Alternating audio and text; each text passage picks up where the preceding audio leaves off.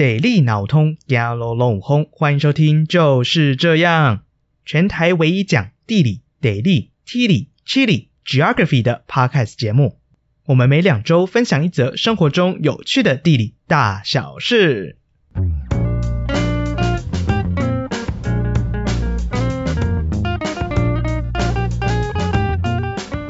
Hello，我是宝哥。录音的今天是十二月二十一号，也就是冬至。刚刚晚餐吃了两个汤圆，就马上跑来录音啦。那我现在 因为有点感冒，所以声音比较沙哑一点，没关系。我今天吃的汤圆，嘴巴会比较甜一点哦。好啦，冬天不要害大家冷冷笑话了。各位朋友会不会觉得我们前面几集的内容比较 hardcore 一点？可能有几集的内容比较资讯量比较爆炸多，然后比较难消化，或者说内容上面比较生硬难懂一点呢？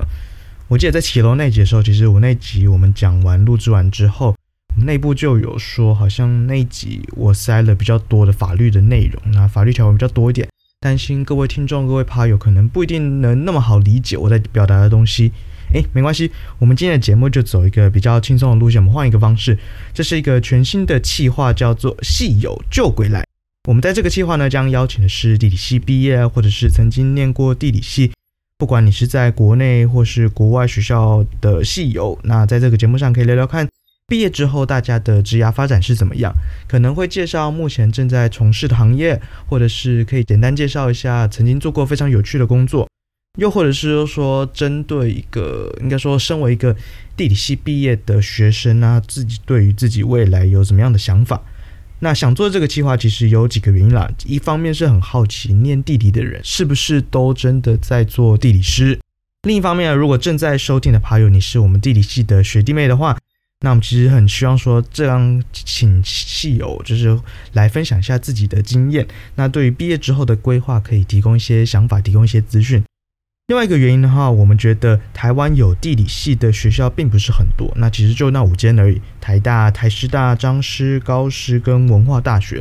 我们觉得系友相较于其他科系来的比较少，也影响到社会大众，其实对于地理系也相对说比较陌生嘛，就是可能平常认识的人里面就比较少是地理系毕业的学生。所以其实这个计划在我们一开始筹备 Podcast，就是我们筹备就是这样 Podcast 的时候，就非常非常想做这件事情。那也筹备了一阵子，呵 呵应该说宝哥自己也拖了一阵子啊。没关系，我们就在年底前，今年年底前就正式推出这个计划。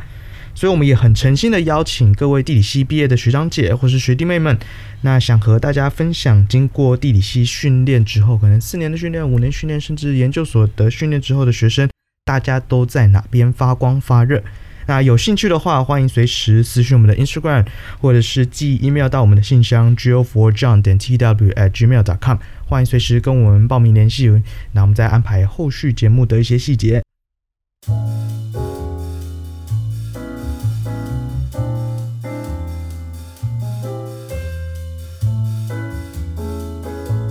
第一集呢，其实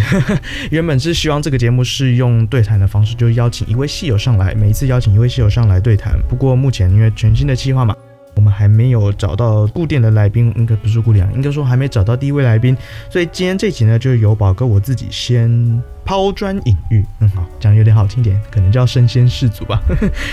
就如果趴友们之前听过越南的南韩投资那集的话，可能有一点印象。我在那集提过，我曾经在博物馆工作过。那所以，我今天就想跟大家分享一下以前当博物馆员的经历。我是在二零一九年从台师大毕业，那时候是大学毕业生。在毕业之前呢，就对于博物馆这个领域非常有兴趣。那时候，呃，学校在台北嘛，所以在台北就很常跑故宫啦、北美馆，或者是离学校比较近的，像是国北教的美术馆看展，这些地方的展览都很不错嘛。那也常常就跑去呃博物馆参加一些跟博物馆相关的讲座啦，或是工作坊。这边想跟大家介绍一下，其实真的有一门学问叫做博物馆学，它的英文是 museology，或是也可以称作叫 museum studies。它其实跟博物学不太一样，一个是博物馆学，一个是博物学。博物学比较像是我们地理学的前身，就是一样对于地球上任何的万物都非常有兴趣的一门学问。那博物馆学是什么呢？博物馆学它其实专门研究博物馆这个空间里面的所有事情，就包含博物馆的营运啦、博物馆的管理、人事管理、或者是说博物馆内不是常常很多非常重要的文物，然后这些文物的保存典藏，那他们怎么样来作为这样的一个管理，其实也是博物馆学的呃研究范畴。另外还有一个比较特别、比较新兴一点，就是近几年博物馆学其实有在思考，就是博物馆以及跟外面社会的这样的互动的关系是如何，有点像是社会学、社会科学类的这样的一个研究。那这些其实就是博物馆学在做的事情其中之一。那因为当时候其实对博物馆就非常有兴趣。那毕业之后在求职的时候，我基本上全部都是找博物馆工作，基本上九成吧，我九成就只专门找全台湾的博物馆那边有职缺，然后有适合的我就直接投下去。然后那时候也很幸运啊，就是毕业之后过没多久的九月份就找到一份在台中的工作，所以就在一间国立的博物馆当起小小馆员啦。那接下来想跟大家介绍一下博物馆员都在做什么。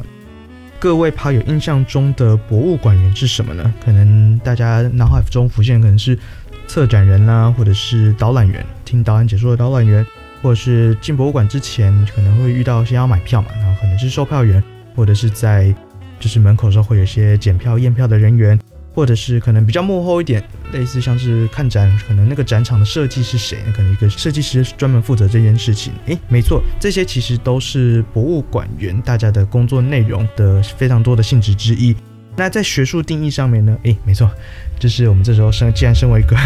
曾经的博物馆员，那这时候非常专业的可以说，其实博物馆提供了四大功能，这不是我乱说，这是学术上的定义。博物馆的四大功能呢，分别是展示、教育。研究跟典藏这四大功能，那其实博物馆员的工作性质就围绕着这四大功能来做延伸，来做各式各样的工作业务上的分类。那如果以博物馆员来说好了，如果博物馆员我们依据刚刚四大功能，然后大家下面分支的工作的性质来说，其实大概还可以再分成两类，一个是学术馆员，另外一个是行政馆员。学术馆员是什么？学术馆员其实非常非常的重要。学术馆员基本上可以称作每一间博物馆的灵魂，在其实，在不同国家有不一样的定位。英文上称作叫 curator，c u r a t o r，curator，这是一个国基本上是国际通用的一个大家所公认的一个一个词汇。然后它的性质，它应该说它背后的意义比较像是大家熟知在台湾比较熟知的叫做策展人的这一个角色。那在日文的话叫学艺员，学艺员就是学术的学，然后艺术的艺跟园林的园，学艺园。那日本的学艺园就是日本的学术馆员，它其实必须经过国家认证考试的，其实是一个非常专业的一个领域，有点像是考公务员的那种感觉。他们的博物馆也是考公务员的。尤其是专门专门领域的公务员。那在台湾呢？台湾的学术馆也比较偏向呃学术研究性质的研究员，比如说会有研究员、副研究员或是助理研究员跟一些下面更下面的助理。简单来说，可以想象成像是呃大学里面常见的教授、副教授、助理教授跟助理，其实很类似嘛。那一方面，这些研究人员他会钻研自己的呃专，应该说。自己的学术领域，比如说也有专门研究昆虫的研究员，然后也有研究专门研究可能是大象的研究员，或者是某一类兰花的研究员啦，或者是呃可能跟人类考古有关的，他可能是就专门研究牛马头文化的这样的一个研究员。他们会一方面钻研自己的学术研究，可能会发表论文、发表期刊，然后参加非常多的学术活动，其实跟大学教授有点像。那另外一方面，虽然呃他们不像大学教授必须要开班授课。不过，他们必须要做的事情就是策划非常多的展览。就是大家其实是去参观博物馆的时候，这些展览背后都是由这些学术馆员操刀的。或者是说，除了展览之外，他们也会设计非常多的教育活动，比如说可能像是一些科普活动啦，或者是一些办一些可能是艺术影展，类似像这样，其实背后都是学术馆员他们所呃所设计所操作的。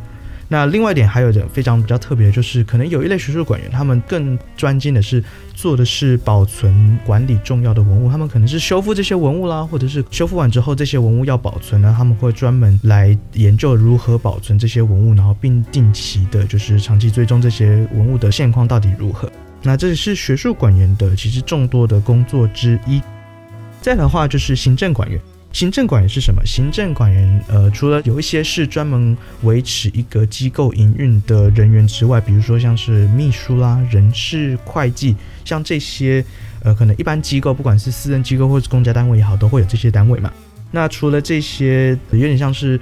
维持一个机构的非常重要的，有点像生生理系统那种感觉之外呢，那行政管员更多的是搭起学术管员他们毕生的研究捷径嘛。比如说我们刚刚提到，可能有研究员一生就研究昆虫，也有研究员一生就研究人类考古。行政管员的工作呢，就是搭起这些学术管员他们的研究，以及民众，甚至可以更美化一点，就是牵起跟当代社会之间的一个桥梁，一个沟通的桥梁。比如说，像是学术馆他们设计的一个展览，那展览设计完之后，总是要推广到给民众去，或者是毕竟展览里面也有现场人员，那包含宣传行销，甚至里面的现场服务人员，以及背后可能还有更多的工作人员，其实这些就是行政管员他们做的事情。行政管员他提供的服务呢，就是其实包含，比如说我刚刚提到了，大家可以想象是，如果你在参观博物馆前，你可能先上网看一下博物馆现在有什么展览，然后直接参观博物馆之后，可能你到博物馆之后。会有买票，会有参加导览解说，或者是参加一些呃博物馆里面的活动嘛，或者甚至是停车服务，其实这些都是呃行政管员他们做的事情。那我刚刚提到的非常多。那大家可能好奇，那宝哥我在博物馆是做什么工作的？我在博物馆里面的时候，其实是隶属在一个营运部门。营运部门是什么呢？营运部门我们自己都号称的，我们自己是其实是包办了大家参观博物馆的时候所使用到的服务，但是并不是现场人员提供的服务。就是大家到博物馆之后，可能会遇到导览员，或是你在服务台会遇到服务台的人员。那这些的服务不是我们的范围，我们的范围比较像是大家看不到的、看不到的。你享受到的服务，但是没有看到的人的那种感觉。比如说，我们的部门就包含呃停车场的管理，就是停车场的呃外包营运啊，或者是停车场的一些大小事情，就是我们部门在管理的。或者是说，大家今天会想要参观博物馆，都是可能看到一个广告，可能被推播个广告，或者在公车上面看到呃博物馆的广告，就是可能某个展览，然后打打广告出来。那没错，那这个就是我们部门也会做的事情，可能包含一些行销宣传，那个也是我们部门。然后另外一点就是，我们也会做纪念品的设计。大家有时候去博物馆可能会看一下博物馆非常特别的设计的纪念品嘛，像是故宫的纪念品就非常有。比如说类似像故宫的纪念品这样的设计呢，我那时候在博物馆的时候，其实我们部门也在做这样的跟博物馆相关纪念品的设计跟开发，然后以及制作。那这些都是我部门负责的事情。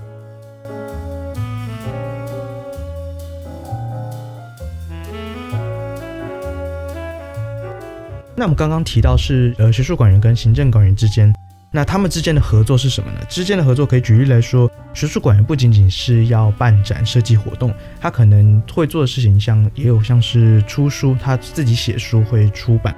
那时候其实我在当博物馆的时候，其实那时候就有一位研究员。他是人类学的研究员，他为了呃记录下花莲县玉里镇那边有一位刘一峰神父，法国籍的刘一峰神父，应该说法国籍吧，应该说法国来的，他是已经取到台湾身份证的来自法国的神父，叫刘一峰神父。然后跟以及其他的外籍神父，那时候其实，在华东地区有非常多的这些外籍神父来到台湾服务，来到台湾奉献，所以。这位研究员他就把这些神父所做的事情，然后他也访谈了这些神父们，然后也访谈了居民的呃一些故事，然后汇集成一本书。那那那时候这本书，这位研究员想要出版，想要发表，那就找我们行政人员帮忙。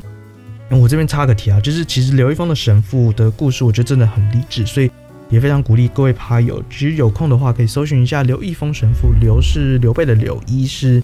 一二三四的一，然后。峰是那个山峰的峰，刘一峰神父其实他的故事真的很励志，很棒。然后我觉得我自己听完之后，真的觉得很很非常的感动，所以非常鼓励大家可以找这本书，或者是搜寻相关的新闻，大家可以看一下刘一峰神父做过的事迹，会真的很感念他来台湾服务。哦，有点差题差远了。那当时候就是这位学术管员他想要出书，新书想要发表，那那时候我们行政管员可以做的事情就是协助新书发表的相关活动。比如说，所以那时候我就，呃，我那时候做了其中一个事情，就是我那时候幕后帮忙筹划了。那时候因为是记录花莲那边的花莲那边的故事嘛，所以我们那时候其实也有到花莲那边去做新书发表会，然后我们自己馆内也有做新书发表会。所以那时候其实这两场的新书发表记者会，那时候就是由我背后来做统筹跟一些细节的联系，包含像是定场地啦，毕竟我们到花莲去可能要定场地。住宿、交通，然后餐点，然后以及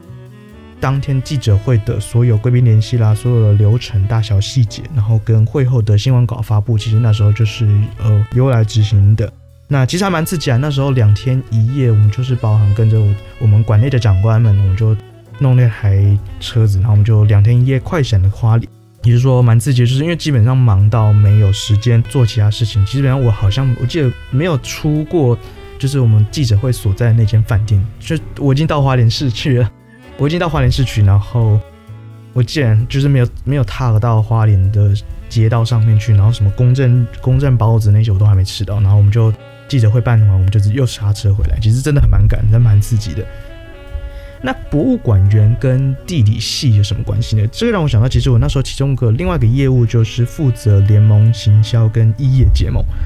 那跟地理系有什么关系呢？其实以前在地理系的时候，选修了王文琛老师跟李素新老师的区域学程里面的一个规划课。那可能如果你不是师大地理，他有没关系？我这边简单介介绍一下，就是这堂课基本上老师就会把学生丢到特定的一个部落，像我们那一年的话，老师把我们丢到的是蟾蜍山的部落，然后老师就直接希望我们在一整个学花了一整个学期的时间，到当地进行实地的。呃，研究，然后记录一下一些事情，可能对于这个部落的自然环境也好，或者是人文的历史脉络也好，先做记录下来。任何的事情都不要放过，可能这边有什么地址非常特别，或是景观，或者是当地人文的故事，都需要我们透过一些可能跟当地居民的访谈，然后再把这些东西记录下来之后，那就依照我们刚刚所记录到的当地的特色。规划一份聚落再生的计划，那其实这个东西不会执行，但是老师很希望透过像这样的训练，就是我们搜集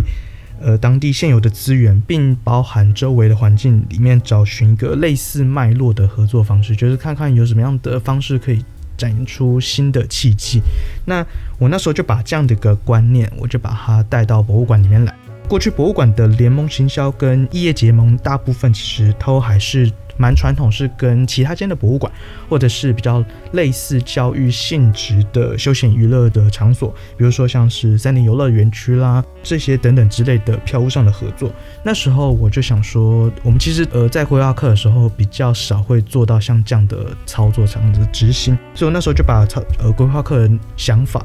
带到这个业务里面来，然后我就试着把尺度缩小，我就想说，我们不用到那么大嘛，因为可能其生育园区真的很远，那我顶多就是打电话跟他说，哎，我们就要要合作？他说，哦好，那我们就签个约，就是票务上的合作而已。那我那时候就想说，那我们试着把范围缩小一点，就到博物馆周围好了。所以那时候找了博物馆附近的可能是商店，卖东西的商店，或者是有些餐厅、小吃店，甚至饭店跟青年旅馆，就从这边开始着手。因为我毕竟觉得，其实附近的这些商家跟博物馆其实是有一种唇亡齿寒的关系嘛。因为他们可能人潮就是因为会想要来博物馆参观，然后参观完之后，或是参观前就到附近的商家，可能先吃个饭或者买个东西，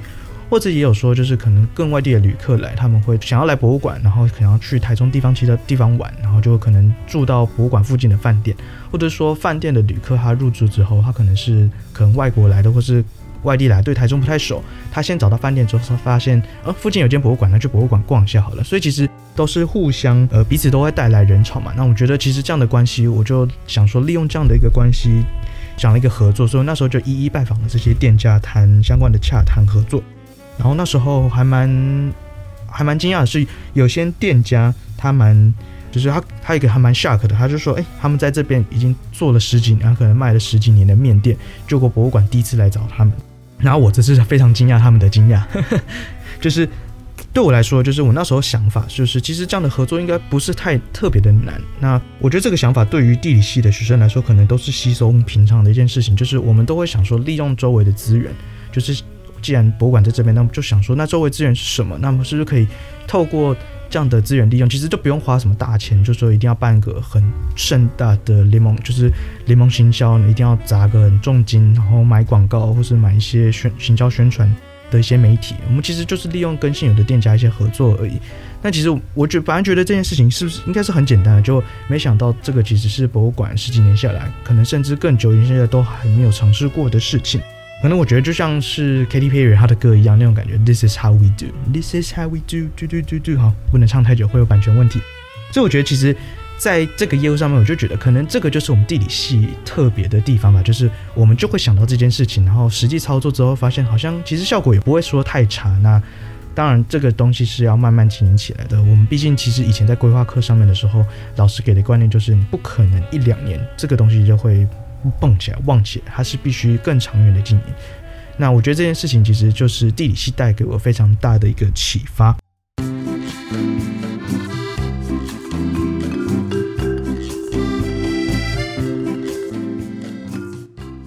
最后呢，想跟呃地理系的学弟妹，如果你是收听的朋友，你是我们地理系的学弟妹的话，其实想跟大家分享，就是以我在求职的过程中，或者甚至到进到职场之后的经验，就是地理系这个标签，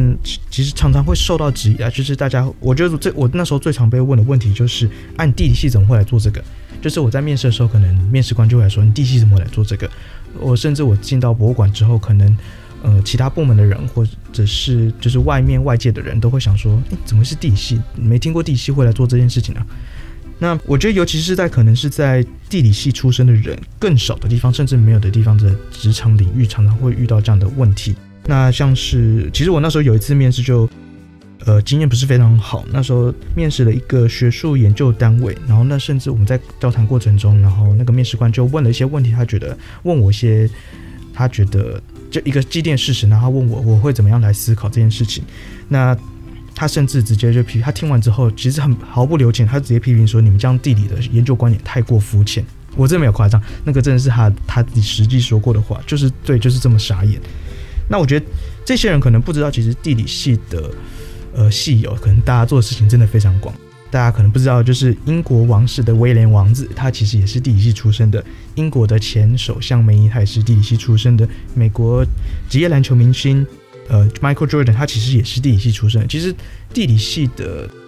应该说大家的出路，或者是其实都是非常广。那其实可能是大家大众比较比较可能没有认知的，应该说不是没有认知，应该说没有认识到的一件事情。那我觉得地理系的课程其实包罗万象的。我们自己身为地理系的学生，可能也知道，就是我们从自然学到人文，甚至学到空间资讯。那这样的空间思考方式，我觉得是适用在非常多的地方。可能我们一开始在找工作的时候，并不会觉得这个好像跟地理系直接相关。可能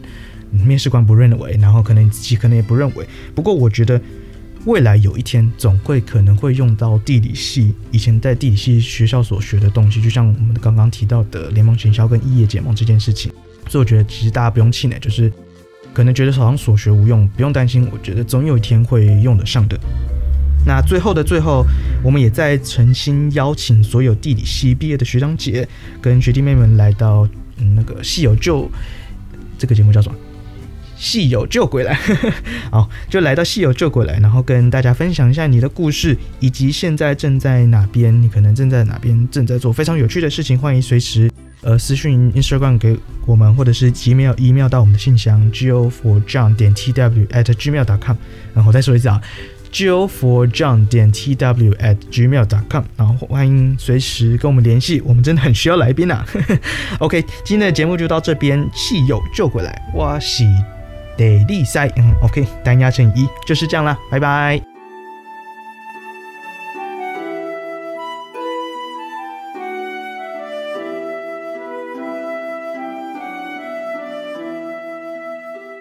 各位趴友，欢迎点下方的链接到我们的 Medium 部落格，看更多的图文说明。另外，也欢迎追踪订阅我们的 Instagram，就是这样 Official，和我们分享你观察到生活中的地理大小事。